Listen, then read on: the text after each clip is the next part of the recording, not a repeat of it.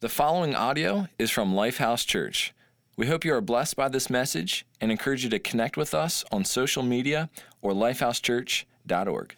There are moments when life feels out of control, and you and I think that we have little or no control, maybe because we've lost control. Some illustrations or examples, maybe that you can immediately think of when you look at your life and you have felt out of control or you feel like you've lost control. Look at what's going on in the world around us, and you will quickly agree with me that you feel like, man, I, I don't know who's in control. I don't know what is going on. I don't, I don't feel like anybody's in control. Man, tragic events, uh, terrorist bombings. You turn on the news and you're, you're reading or you're hearing or you're watching economic trouble, uh, global disasters, and, you, and you're looking at your own life and you feel like, man, I, I feel like the world's just spinning out of control, but it's not just something that's happening far away and distant, it's personal. Maybe a relationship feels out of control. Maybe a circumstance at work feels like it's beyond your control. Maybe you got a recent diagnosis or are wrestling with a sickness or a, a family or relationship crisis. Maybe there's something going on privately in the issues of your own personal life that you feel like is out of control. Maybe you have an addiction that's out of control. Not too long ago, I was driving down the road and um, coming to an intersection, there was a little bit of ice on the ground, so that kind of put you in time frame, and um, hit the brakes and was probably going a little too fast for the fact that there was snow on the ground. Didn't realize there was ice in the intersection. I slid right through it. There was a car that had the right of way and just smashed right into me. And after it happened, I'm, I'm in my I'm in my Jeep and I'm like, wow, what just happened? And as it was unfolding, you know, they say that everything slows down. It's like you're living in slow motion. That's exactly how I felt because I'm, I'm going through the intersection and I, I'm trying to react. I can see the car, and, and literally there's nothing you can do. It's just like, here it comes, here it comes, here it comes, bam. And after I got out of the car and I turn and I see her car, her airbag has, uh, you know, gone off, and and in those moments, I thought, man, how cool it would be if I could hit the rewind button.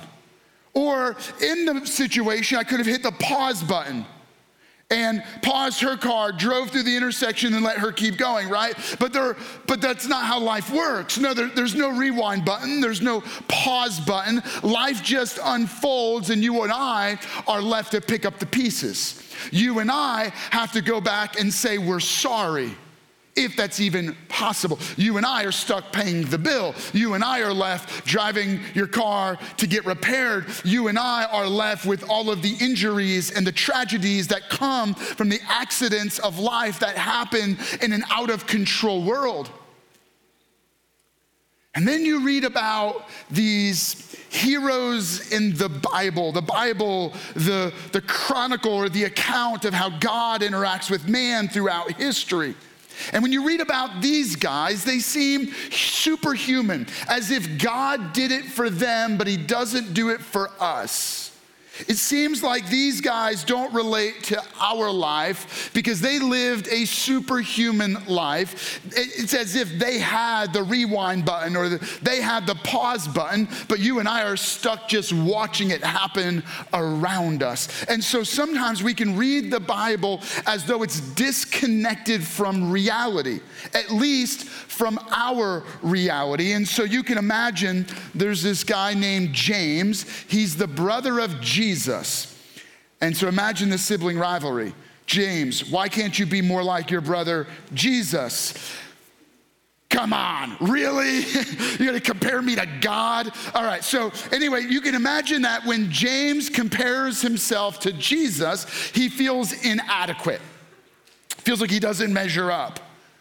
And, and so he, in a letter that he wrote to the church that he pastored in Jerusalem, in the Bible it's called the letter of James, or simply abbreviated James, he makes this point that people like him struggle with the tension when they think about Jesus. And when they think about the heroes of the Bible, those people can seem superhuman or extraordinary in contrast to James and the rest of us who feel very ordinary. And so in his letter, which is now we, we read it as James chapter 5, verse 17. He's, saying, he's making a reference to this ancient hero. And he says, Hey, this guy Elijah, he was a man just like us. And he, he's just kind of like clearing the air. Hey, everybody, heads up. There are these heroes of the Bible. There's these heroes who interacted with God in such a way that they seem superhuman, but really they were ordinary they're regular guys, just like us. And that's encouraging for people like me because when I read the story of Elijah, he doesn't seem like a regular guy. Here's the context of Elijah Elijah is called to be a messenger. Thus, we're gonna be doing a series called Don't Shoot the Messenger because anytime you see one of these guys show up on the scene, people are always trying to kill him. And Elijah finds himself regularly in spots where people are trying to kill him. And other messengers called by God, they're raised up throughout history by God, and they're always trying to, people are always trying to kill them. So we're gonna look at this guy, Elijah, today, and he, he is called by God to be a messenger in, this, in a season where his nation has turned its back on God. And the normal way of living is to act as though God the Creator doesn't even exist. And so they turn their back on God as a nation and they began to make gods of their own perversion, of their own greed, of their own desires. And they found and created gods that matched their desires. The name of their gods were Baal and Asherah. And so they made statues and they made poles and they would worship them in the most greedy and perverse way ways possible. And God calls Elijah to be a messenger to challenge the abusive way that the rich were mistreating the poor, those with power were taking advantage of the weak, and people in general had turned their back on God, had, had turned toward their own wicked and horrible desires. And so we're gonna look at the story of Elijah today. And he comes and he is confronting the king. And when he meets the king, this is how the king replies. When he saw Elijah, he said to him, this is found in 1 Kings chapter 18 verse 17. The king said to him, "Is that you, you troubler of Israel?" you troublemaker, you instigator, you, you who comes and you bring turmoil. And, and here's what the king is saying. Why is it Elijah, that every time you show up, you bring a message that stirs the pot. Here we are, we're all happy, we're enjoying life, things are going good, we're having a big party, and then you show up and you're a big killjoy. We're very comfortable enjoying the way we worship our gods. We like the way we're enjoying our wealth. Why do you always have to show up and be a troublemaker? Why do you always have to bring messages that are a killjoy, that tell us that we're not allowed to do this and we shouldn't do that, you troubler of Israel? And the, the, really the point that quickly begins to jump off these pages as you read about the life of Elijah is that God raises up messengers to confront the status quo to challenge people and a nation that what looks normal is actually headed toward ruin in a wrong direction. It's as if you're in a car headed into a massive car accident and it's your fault. So Elijah confronts the king and confronts the nation. And he says this Now summon the people from all over Israel to, to meet me on Mount Carmel and bring the 450 prophets of Baal and the 400 prophets of Asherah who eat at Jezebel's table. So he's saying, here is this uh, state sponsored religious perversion, and I want to, I'm calling a duel. I'm challenging you. Let's go up on the mountain and we're gonna go up there and you're gonna you're gonna set up your altar and i'm gonna set up my altar and we're gonna have a duel a divine challenge, a divine duel. And then he goes like this here's how this duel is going to work. Then you call on the name of your God, and I will call on the name of the Lord. The God who answers by fire, he is God. So here's this duel. We're both going to sacrifice animals on altars, but you can't bring any fire to the, to the duel. And the real God is going to have to send his own fire to receive the sacrifice. And whichever God sends fire, everyone in the nation will know that is the real God. Is that a good duel? You guys like it? Let's go. And so the whole, the, the people agree. These other prophets agree. Elijah had called the duel, so he agrees. The king agrees as well. And thus the duel begins. But what is the point? What is the challenge? What's the principle that you and I can apply to our name? Here it is. You're driving down the road. You see the mess of life happening around you where the world seems out of control, and you and I feel that we are left to simply watch tragedy happen around us. And at best, we feel like we can show up on the scene of the accident to simply clean up the mess. We feel like we can do nothing more than help pick up the pieces, help heal broken bodies. But then, does that mean as a church that we are no better than a bunch of volunteers at a soup kitchen? Not that there's anything wrong with that, but that we're left to simply help meet the needs of people who have already been devastated. That the church has no voice, no ability to get into the middle of the intersection and say, Stop, there's danger ahead. We have no ability to help prevent the tragedies that are coming. We have no voice from God to intervene in the normal way of life that our neighbors, our colleagues, our city, our nation, is living. And what we see from the life of Elijah is that you can live an altogether radically different life, but it's gonna cost you something.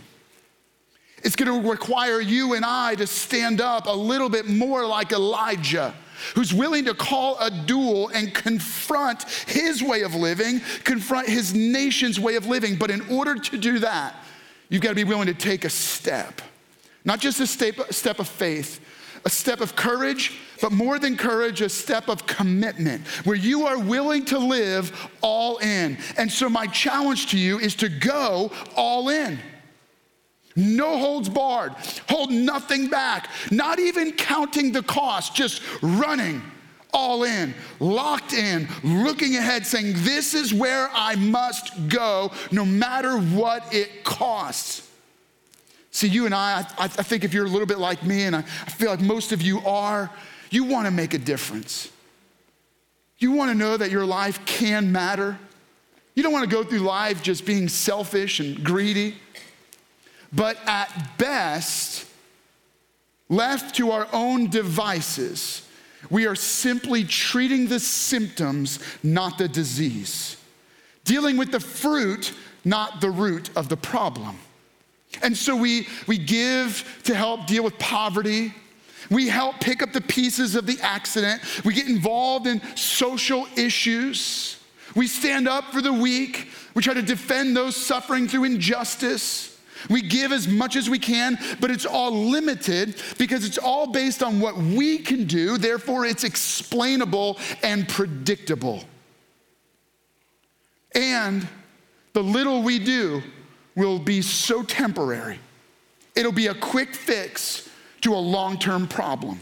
Because the, at the root of the problem is not something humans can easily fix, because we are part of the problem. Because the core problem is sin. Biblical authors refer to sin as a spiritual disease a spiritual car accident where you and I were born with this instinct to drive right smack into the middle of the intersection and do the very thing we knew would lead to our destruction. So we disregard the signs and the commands and the ways of God and we plow headlong into the very intersection that we know would wreck and ruin our lives. And the world around us is living the same, which is why it's as if we're in an out of control world. And this sin, it wrecks our lives. It leaves you and I on a crash course with wrecking relationships, wrecking marriages, wrecking our own hearts, our minds, and our emotions. But that's not even the worst part. It's not just that sin wrecks the world and wrecks us, it's that it cuts us off from relationship with God. And when we're spiritually cut off from God, we're cut off from the source of life, which means we're on a crash course with forever judgment, always suffering the consequence for our wrongdoing and sin. And in fact, when you read the story of Elijah, he confronts this very point.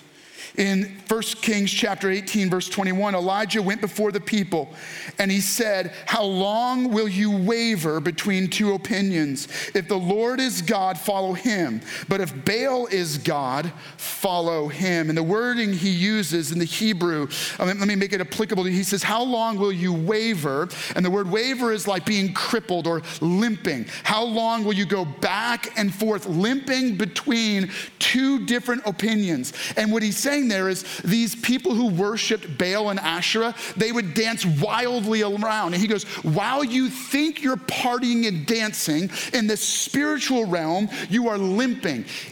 So here's, here's the word picture of a car accident. It's as if you're driving down the road and you're missing a tire and your car is weaving back and forth, going in from one lane into the other lane, headed for ruin. How long can you swerve between two oncoming traffic in your lane before you get into a horrible car accident? How long can you swerve between this opinion and that opinion, between saying, I love God, but then I love myself and I'm gonna do what I want? I'm gonna obey God or and then I'm going to obey my desires. You see? And he's saying if you live like this, it's going to wreck your life, it's going to wreck others' lives, it's going to wreck the nation around you, it's going to destroy people. And ultimately it's going to lead toward a spiritual ruin. And so he challenges them. Here, here it is. Here's your challenge. Choose. Pick a lane. If you're gonna, if you're gonna, if you're gonna go into destruction, then don't pretend like you're following God. Just get it over with. Or, but if you're gonna choose God, you gotta go all in. You have to go all the way. You, get, you can't keep limping in and out, in and out. It's gonna wreck your life. And so, my challenge, the takeaway is this go all in with Jesus. And that's an invitation, not a command. He's inviting you to, to exit off of this road of destruction. He's saying, take the exit and come into a new way of life. Now, Jesus, when we, when we read the story of Elijah, we discover that Jesus is the better version of Elijah. Let, let, me, let me give you the quick rest of the story.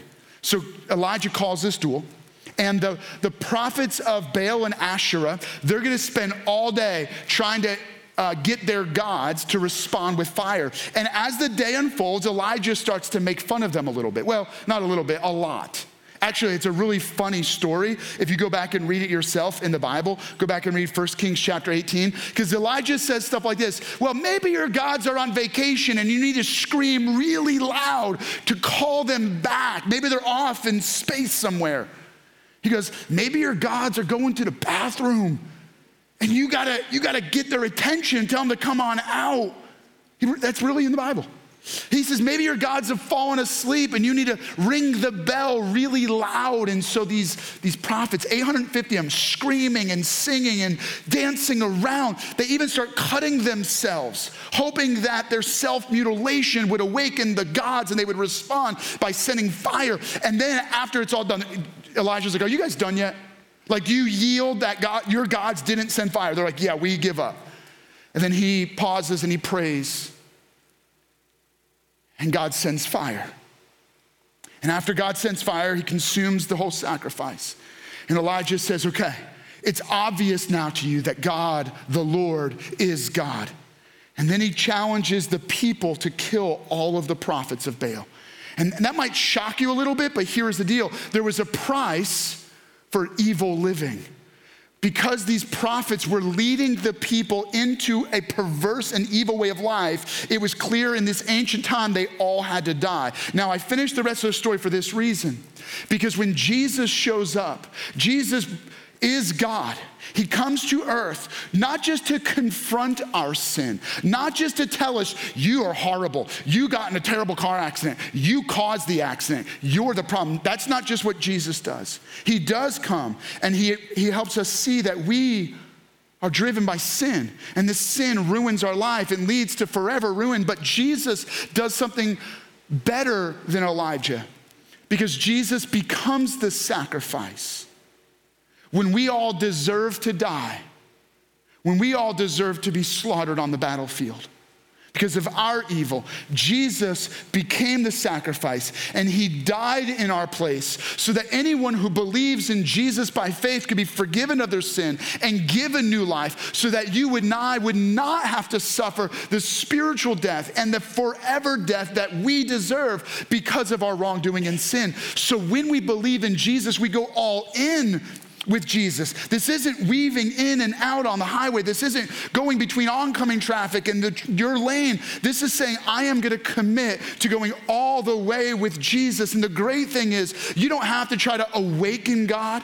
You don't have to try to get God out of the bathroom to recognize your crisis or your pain or your brokenness. He already knows, and He came to rescue us. Jesus came and was present in our pain. He knows our suffering. He knows our crisis. He knows how out of control our world feels. And he took our punishment, he took our suffering, he took our eternal death on himself so that when he died, he died once for all. Now, what do you do when you believe in Jesus by faith and you go all in with Jesus? Well, I want to give you this verse. It's a powerful verse that really helps us understand this story better and then apply it to our life. Then Elijah said to the people, this is the moment when he's gonna, he's gonna begin to pray. That they've finished their crazy, frenzied sacrifice that didn't work. Then Elijah said to all the people, Come here to me. And you kind of hear the words of Jesus, right? Come to me, all you who are weary and heavy burden. Come to me, and I will give you rest for your souls, right? Okay, so Elijah's saying, Come to me. They came to him, and he repaired the altar of the Lord, which was in ruins. And, and I want to challenge you. So, in the, in the original language, the word repair doesn't just mean to rebuild, it means to heal. And, and it's as if what's happening here is that Elijah is healing He's bringing a healing to the relationship between the people and their God. And you and I, when we go all in with Jesus, what we need is a healing in our relationship between us and God. And some of you, simply by believing in Jesus today by faith, that means you repent of your old way of living. You repent of the direction you are driving, you turn around and you say, God, I wanna, I wanna head toward you. I wanna receive this new life. I wanna receive forgiveness of my sins.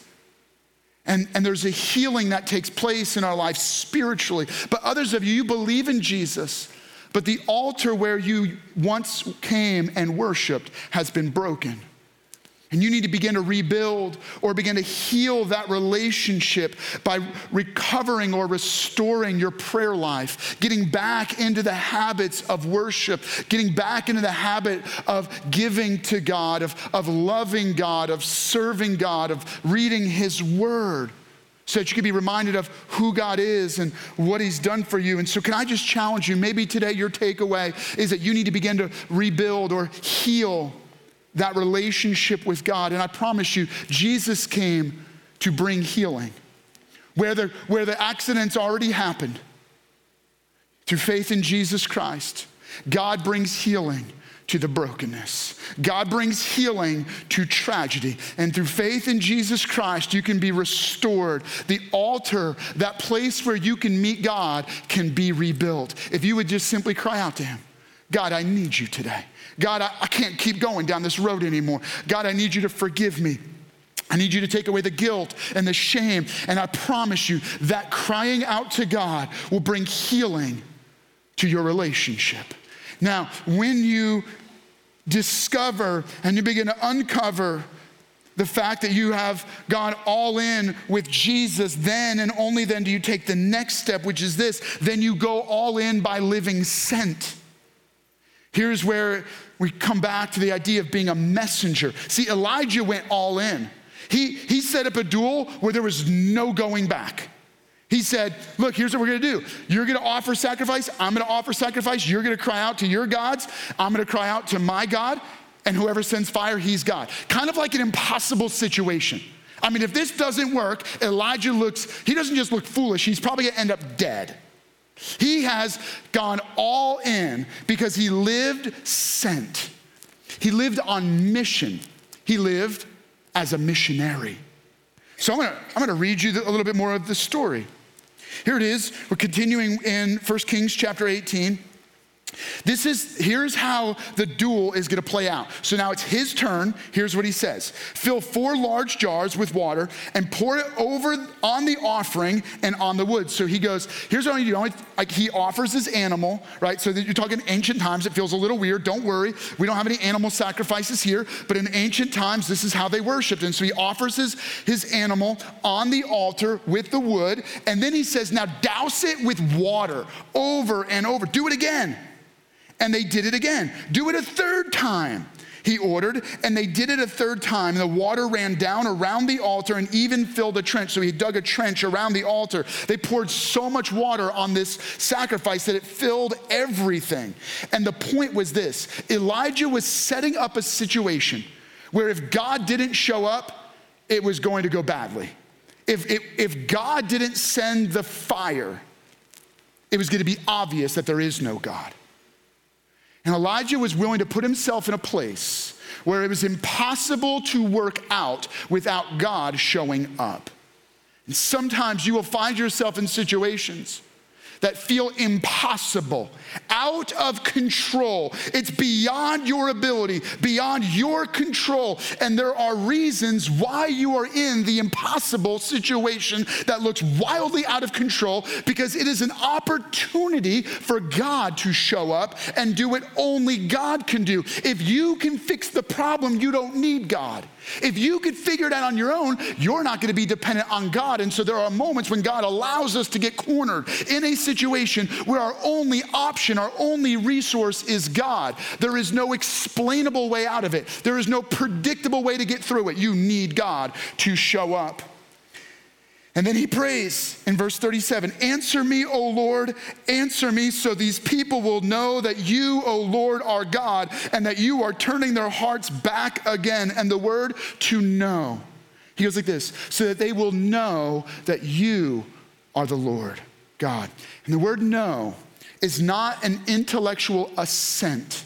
He's using a powerful word that is sometimes in the Bible used to reference sexual intimacy, the idea of deeply and intimately knowing someone because you have experienced deep relationship with them, because you have encountered profound love. He goes, God, would you answer with fire so that people would not just have an intellectual awareness of who you are, but that they would come into deep, personal, intimate contact with your power and your love? He said, This is why I'm here. God, I understand the only reason why I'm on earth is so that you could show up in my life and you could show up through my life so that others would encounter you so that others could experience your intimate love in a powerful way through my life. Then the fire of the Lord fell and burned up the sacrifice and the wood and the stones and the soil and also licked up the water in the trench. And when all the people saw this, they fell prostrate on and they cried, Oh, the Lord, He is God. The Lord, He is God. Because one man was willing to go all in by living sent and said, God, I'm going to give everything to you, and I'm going to make sure I live my life in such a way that your presence is revealed through my life so that you can show up and you can show off through me so that others will know you intimately and personally because they encountered you through my life. Then God's fire falls, and people go, Wow, He is God. And that story points ahead to another story Jesus died on a cross. He rose again. Before he leaves and ascends to heaven, he says, I want you to wait and have a prayer meeting because I'm going to send the person of the Holy Spirit. And so then Jesus ascends, and the, and the followers of Jesus begin to pray. And, and, the, and in Acts chapter 2, it says that God's Spirit comes in fire as if fire was coming down on each of the individuals. And the picture we have there is that God's Holy Spirit is the fire that fills our life. We become a living sacrifice of God. Our life carries the fire of the Holy Spirit so that others can encounter Jesus. See, God wants you to partner with Him and participate with Him in what He is doing. God can do it without us, but He invites His people to participate in what He is doing. And your responsibility is to go all in by living sent, by recognizing that you are not here on earth to do what you want. You are not here on earth for your own desires. When you follow Jesus, you are called to be a messenger. Our world needs people who are willing to be bold messengers in a world that is going in the wrong direction a tragic accident. And so God fills your life with the fire. Jesus described it this way before he left in Acts chapter 1, verse 8. He said, But you will receive power when the Holy Spirit comes upon you, and you will be my witnesses, my messengers in Jerusalem. That's right where they were. In Judea, that's the region where they were. In Samaria, that's the next door region. And to the ends of the earth. He didn't say some of you are going to be called to be missionaries. He said every one of you will receive the fire of the Holy Spirit, power, and then you will go out and be my messengers where you live, in the region where you live, in the next door regions, and then across the globe. You and I, if we go all in with Jesus, then we're going to go all in by living sent. You begin to partner with what God is doing. There was a prayer meeting that began in 1727 in a small church on a German estate. This, the guy, the landowner, Count Zinzendorf, had invited refugees who were fleeing war to come and live on his property. And they started a church called the Moravian Church. And they began to have a 24 hour prayer vigil. They did this day after day, year after year for decades. And while they were having prayer meetings for decades, 24 hours a day, word had come from the West Indies that there was a, there was a wealthy landowner who had about 3,000 slaves who had never heard the message of Jesus. And the, and the owner was an atheist who hated the idea of God and hated uh, people who wanted to tell others about God and had forbidden anyone who believed in God to come onto his West Indies estate. And two young men who were part of that prayer gathering they felt like God was speaking to them to go and become missionaries to those to the West Indies to share the message of Jesus with these 3,000 slaves who had never heard about Jesus' love. But since the landowner would never let them in, they had only one way. They sold everything they owned. They used it to buy a, a passage on a ship that sailed to the West Indies where then they sold themselves into slavery so that they would be counted among the slaves, where then they could share the message of Jesus. The last words ever heard from these two young men's mouth as they set sail on the ship, they were never heard from again. The last words, they called back to their fellow churchgoers. And they said, May the lamb that was slain, referencing Jesus as the sacrifice for sin, receive the reward of his suffering. Meaning we offer ourselves willingly because of what Jesus did for us. You go all in. You go all in no matter what. But here's what I know happens when you are willing to go all in, God shows up in a powerful way in your life, through your life, so that you're not relegated to just picking up the pieces of the accident. You go all in by putting yourself in between others and the accident that's about to happen by saying, Whoa, there is a God that loves you. There is a God that is for you. You don't have to keep swerving in and out of the lanes. There is an exit discovering the love of God. And, and what you and I need today is we need to first experience God on our own. You need an encounter with God. And then you need to receive God's Holy Spirit with power in your life so that then you can go out and you can become a change agent in the world around you. So I want to encourage you right now. Would you pause? Some of you, your first decision is to stop wavering to say, I am going all in with Jesus. And if that's where you're at, then that's your commitment to say, Jesus, I believe in you by faith. I'm willing to surrender my life to you. I'm willing to repent of my old way of living and receive Jesus Christ as my Lord and Savior and allow His Spirit to enter my spirit. And if that's where you're at, then you make that your commitment. But others of you, you believe in Jesus, but you're not living with the power of God at work in your life. You're not living sent. You're not living on mission. You're just going through the motions. You're just driving down the road not a care in the world. It's time for you to go all in and say, God, I'm willing to live sent. I'm willing to give my life to the cause of Christ and for the purposes of God. And I'm willing to receive God's Spirit in my life.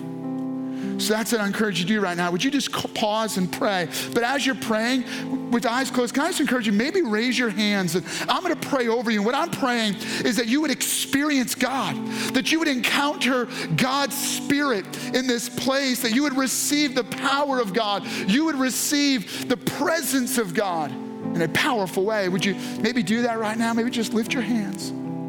Holy Spirit, Thank you that you come in power.